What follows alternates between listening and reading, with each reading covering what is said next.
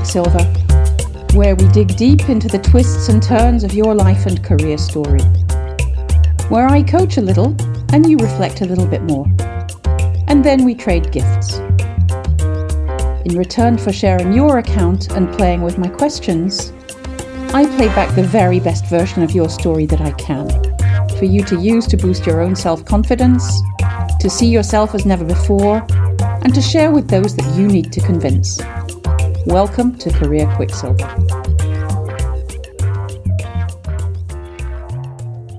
All right, today we welcome to Career Quicksilver the Honorable Shalina Brown. Shalina, thank you so much for joining us. It's early in the morning in California where you are. It's a sunny afternoon here in France. Please feel very free to be welcome to this podcast. Thank you so much. I'm happy to be here. Well, we've got some fun stuff to do today. I'm very keen to get your career story and then to play and ask some questions. And then, of course, at the end, we're going to be feeding back the story in, in the best way possible. So, could we start with a kind of 10 minute or so version of your career story? Tell us how you got started, the big crossroads, the transitions, and what you're most proud of. All right. Um, so, my career story is starts when I am a little girl. I am in like the third or fourth grade.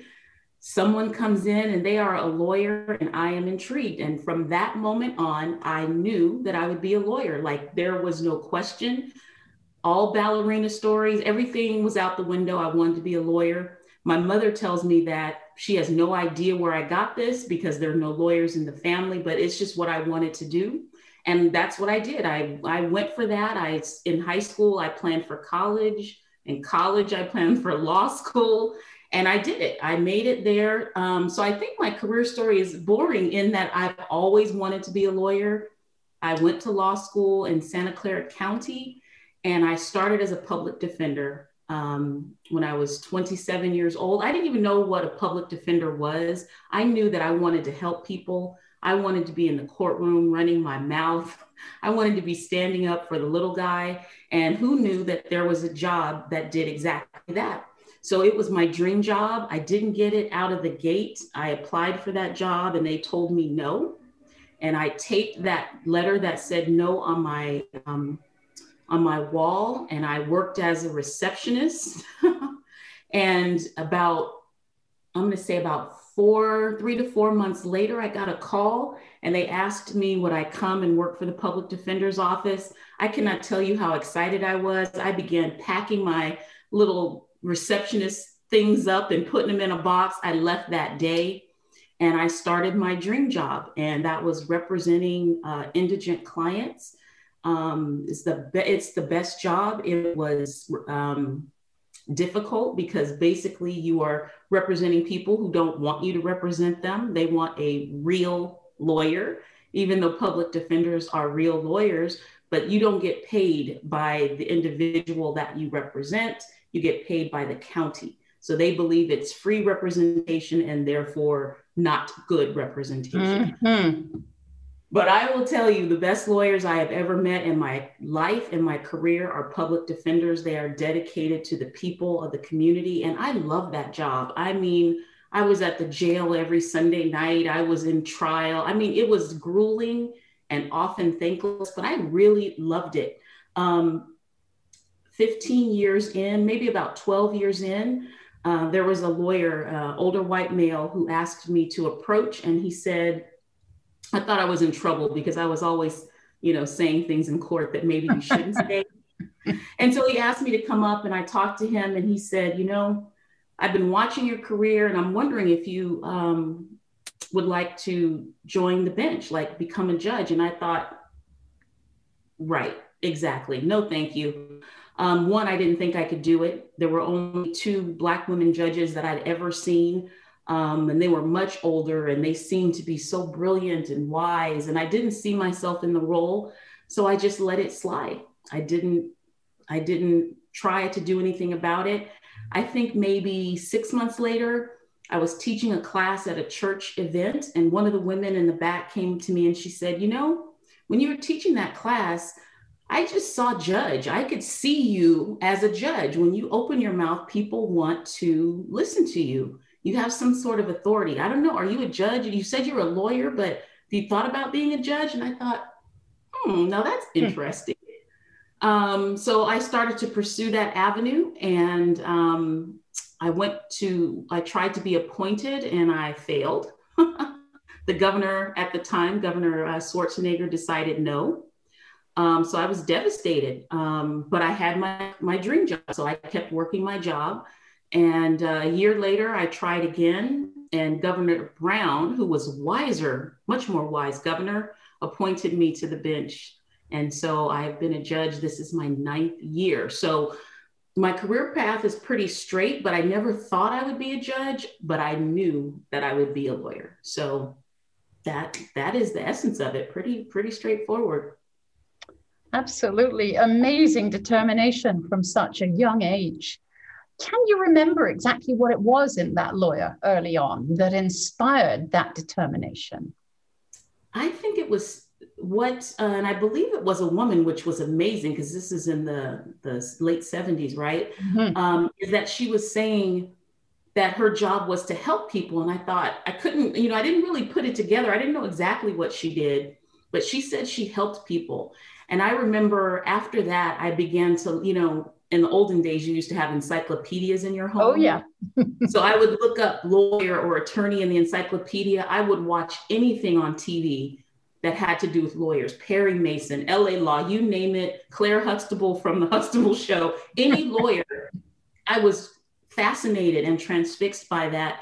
Um, so it was just, so I don't even think I knew what being a lawyer was at that point, but I just began to seek it out and, and study it. And I, and I was told by a counselor that uh, that was kind of hard. Maybe I should pick teacher or social worker because my mom was a social worker, my dad was a teacher. So she, you know, I think looking back on it, I think she was trying to save me from disappointment. Mm-hmm. But at the time, I was very upset with her because I thought, what kind of counselor are you discouraging me from, you know, my dream? But absolutely, you know, Indeed. She was trying to get you to play in far too small a box, wasn't she? She absolutely was. And I understand it now as an adult, coming from, you know, where we were. You know, we lived on the uh, modest side of town. That's that is to say, you know, we the poor side, the black side mm-hmm. of town. Mm-hmm. And I was not expected to go to college, let alone be a lawyer. And I think maybe she saw dreams dashed before and she thought, you know, I'm a good student. Maybe she wants to help me do something that was, in her words, reasonable. But uh, I didn't. I did not want to be reasonable. I wanted to be the lawyer. That's what I wanted. Indeed. So you were not reasonable from a young age. That's probably true. Sounds good. Um, tell me a little bit about when you were that little girl, maybe you were six, seven, eight, something like that. So beyond this quest that you had to, you know, find out everything there was to find out about lawyers, what else lit you up? What else was important to you in this, you know, family situation? Um, you know, mom's a social worker, dad's a teacher. Um, I think you've got siblings, but I, I, can't remember. Tell me what was going on in your little mind and what got you so excited that you lost track of time. Interesting. Yeah. So I have one sister and she's older. And um, what you know about my family by what they do, we get solid jobs with the government and we stick to it. Mm-hmm my father, you know, he didn't start out as a teacher. He went back to school and he became a teacher, and that's what you do. You get a job and you stick to it. My mother uh, went back to college later in life, but she became a social, and that's what you do. You, you, my family, you serve. You select a job that has a good paycheck, good benefits. It's helping people. It's serving people. It's not exciting. There are no bonuses. That's what I thought about a career, right? I. Mm-hmm um, my sister's a social worker. And so I, you know, part of it is I always wanted to help people, I always wanted to serve because that's what I saw as normal service. Um, but I also had this idea that things should be fair. You know, I'm always the I was always the annoying kid in class. Oh, Susie didn't get get a piece of paper, or I just I just wanted to always look out for the little guy and make sure that things were fair. That's always been a theme. I hate bullies. I always hated you know, people being picked on or left out or not given, you know, not just fairness, like just a mm-hmm. general fairness. I always just felt like, well, why can't everybody have that? Or, you know, and it got me in trouble often because I, you know, wanted to be a lawyer with my parents and explain to them and write briefs on why I should be able to stay out later because it was fair. I was responsible. Hear my argument. So just a kind of a sense of fairness has always been with me. Mm. And service, yeah. And interesting that you did have that slightly childish attitude towards it as well, where you were willing and able to use it to serve yourself as well as others. However generous you were, you were able to be a regular teenager and use it to try and get stuff that you knew very well you weren't going to get, right? Absolutely. Yeah. I thought it was a tool. I'm like, yes, this is a great tool. This is reasonable. This is straightforward. Of course, they will grant my request. Absolutely. Wonderful naive logic. Fantastic. I mean, obviously, that sense of, of wanting fairness and right and justice has shown up in all kinds of ways later on in your life and your career. Um, if you could describe that journey you know, in terms of having that little childlike uh, approach to what fairness and, and right was through to the work that you do today, how would you describe it? Huh. I think childlike is absolutely a perfect description. I started the public defender's office thinking I would change the world, mm. one client at, at, a time. I was, I have to say, I was very uh, disillusioned after about a year in, you know, thinking that I'm going to be the one who, you know, the Perry Mason moment in court, and they will realize, you know, that my client is innocent and I am wonderful. And those moments are very far and few in between. Um. Yes, you are doing good. You're doing good work. You're doing good for the community, but this is the system is very much um, difficult to work to work in. Um, you're overworked. You have too many clients, oftentimes, uh, at least back then, and you can only do so much. You can only get a judge to hear so much. And unfortunately, even as a judge, I feel the same way. I feel like, yes, I'm doing good work. I am helping people. I am administering justice, but at the same time, the laws are such that you can only do so much. So there is a um, a realization that my childhood dream of saving the world was not going to happen in this capacity. So I've come to realize that I will do what I can, but you're right, that childhood dream of saving everyone and making the system, you know, do what it should do, that uh, is a dream unfulfilled. At least partially. Sounds partially. a little hard on yourself, but yeah, the absolute aim hasn't been achieved, even if um, it's been chipped away at all along the path. And that is the point. You do your part and you do the best you can. And if you save one, if you can make a difference in one person's life each day, that's what you do.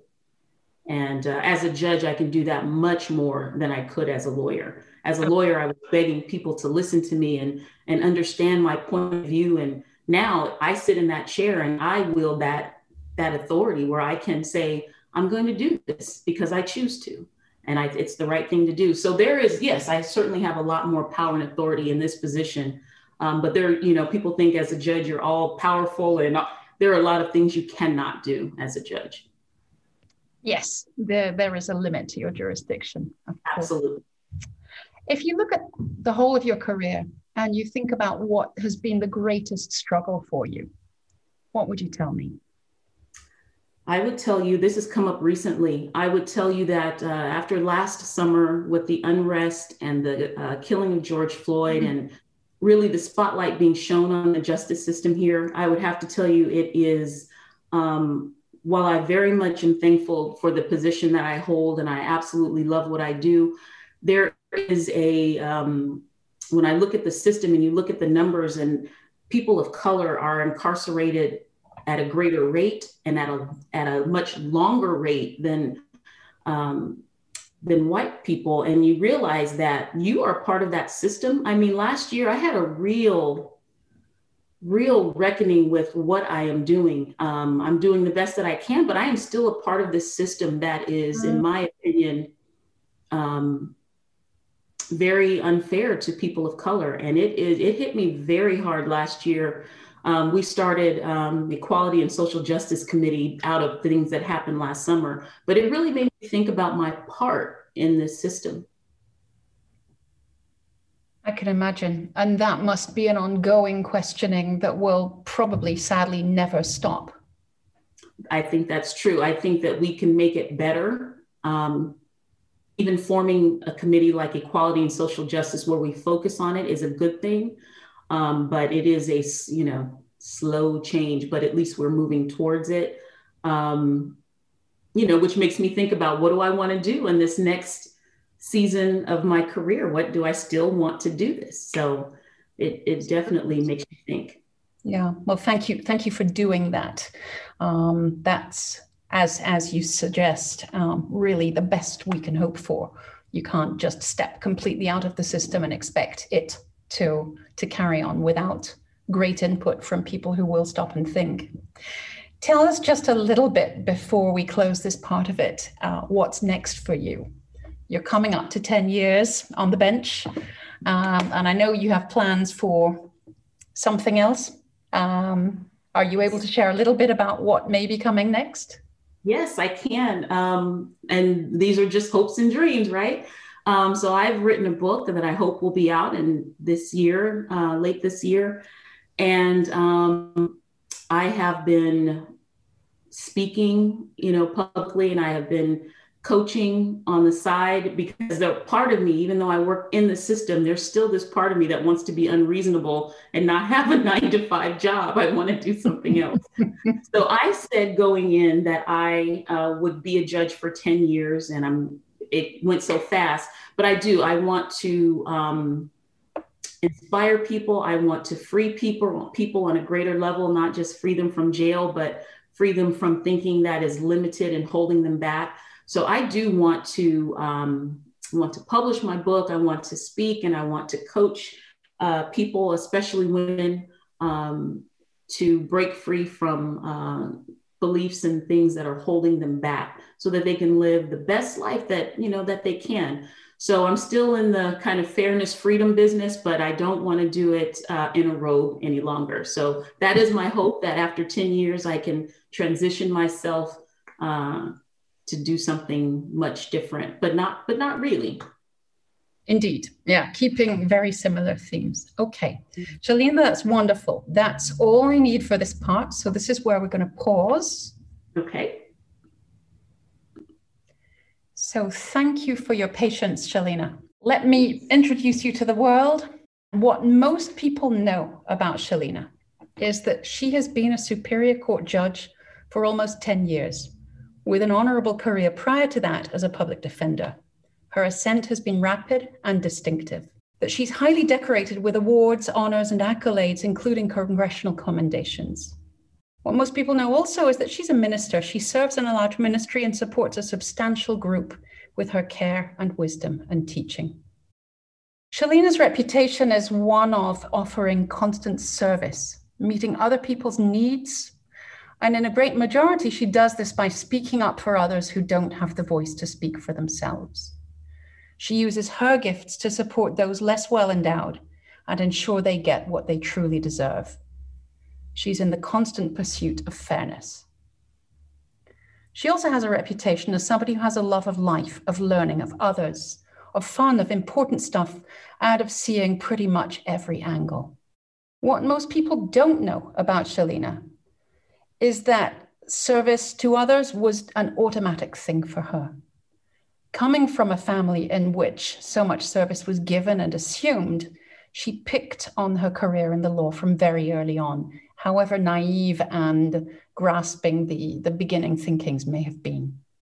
Another thing most people don't know is that she's never been reasonable. She threw off the shackles of convention and broke free very early on. And she did this by fighting to get herself beyond the cliches of solid, dependable, and ultimately unexciting careers that were the tradition in her family in order to create her own greater destiny. Shalina has a deep need for focus, not being distracted from the important stuff, not just getting caught up in the doing, but remembering the why and the being. Obviously, she has a deep need for justice, proper justice, fully understanding the nature of each and every person in front of her, criminal or not. And she has a need for authority, for presiding, and the power of doing good, along with understanding the danger of doing bad and seeing the multiple gray areas between the two. Much of this is related to a need for choosing the path less traveled, the path of serving rather than just opting to make money. A need for bringing order to chaos, and a constant keeping in mind that stewardship is a responsibility at all times and all stages. There's something very powerful about Shalina. She has a compassion for all mankind, but is also able to see clear lines when it's needed between different cases and scenarios. She has a gratitude for all the blessings in her, her community, and the greater world, along with empathy and connection not only is she exemplary, but she encourages others to grow and progress using the tools she has to hand and constantly evolving. There's something else about Shalina that she has learned how to strike not only bits of a trial that are not right, but also the bad stuff in her life to make it constantly better. She's learned to see and analyze people, situations, ideas, and possibilities to create value and advantage and constant development her clients or colleagues or, or just the people which she coexists with are constantly amazed that she knows that the amount you give is the amount you will get back. And her word is, she realizes the power of the word, whether sitting on the bench or outside. It's no surprise that Shalina, in going through her life, whatever she does, she converts to not just doing, but service. She always accepts the call to contribute in her own unique way to the world and constantly multiplies those ways. And she still believes that she's going to change the world one person at a time. Here's what I know if you're looking to work with someone who makes service a lifestyle, who is overflowing with generosity, who has wisdom to share in abundance, who will be looking from every angle to understand and see the good who will ensure you get heard and achieve what you deserve in life, whatever the circumstances, you need to give Shalina a call. Wow. Wow.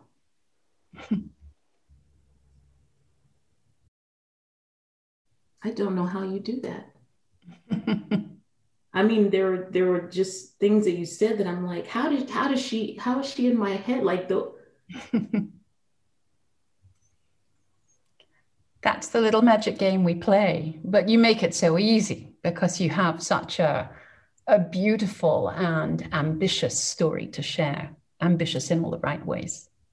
And see, I always think of my story as so boring. You want to be a lawyer, you were a lawyer. That what's you know, it's to me when I when I say my story, it sounds so boring. but when you say my story, it just it sounds wonderful. Well, I'll carry your bags and introduce you at all those dinners that you speak at. I you you are you're amazing. Thank you so much. I don't even know why I'm tearing up, it's, but uh, well, it's kind of a tradition. Um, oh, yes. Oh, I didn't know that. yeah and sometimes sometimes i you know then re-empathize and it goes on and on. But i'm i'm delighted you've teared up. That's you know if if i've been able to touch you just a little bit at least with with feeding this back in in a way that is it's not exaggerated. It's just pulling out everything you gave me and a little bit of research and knowing you a little bit beforehand has has been able to give me the means to crystallize this into a very beautiful and super impressive story that's impressive because of you, not of me. It, it's wonderful. It's um, thank you for allowing me to uh, to participate in this. Is I'm I'm just like that's awesome. Thank you so well, Shalina, it's a pleasure, and I hope you will find use for it um, sharing it amongst your your own community and and and connections and and that it will somehow help you and spur you on to this next stage whenever it comes I believe that it is going to be so helpful and I'm so excited to share it. Thank you so very much. You're it's awesome. a real pleasure, Shalina. Thank you. Thank you for coming along and playing. Wonderful. Thank you so much. Thank you. Thank you for listening. I do hope that today's story and the work we've done around it have inspired you in some way. If you would like to be a guest at some point in the future on this podcast, then please send me a message telling you why you think that would be a great idea. You can send that to claire at claireharbour.com, and I look forward to hearing from you. Thanks once again for listening, and see you soon.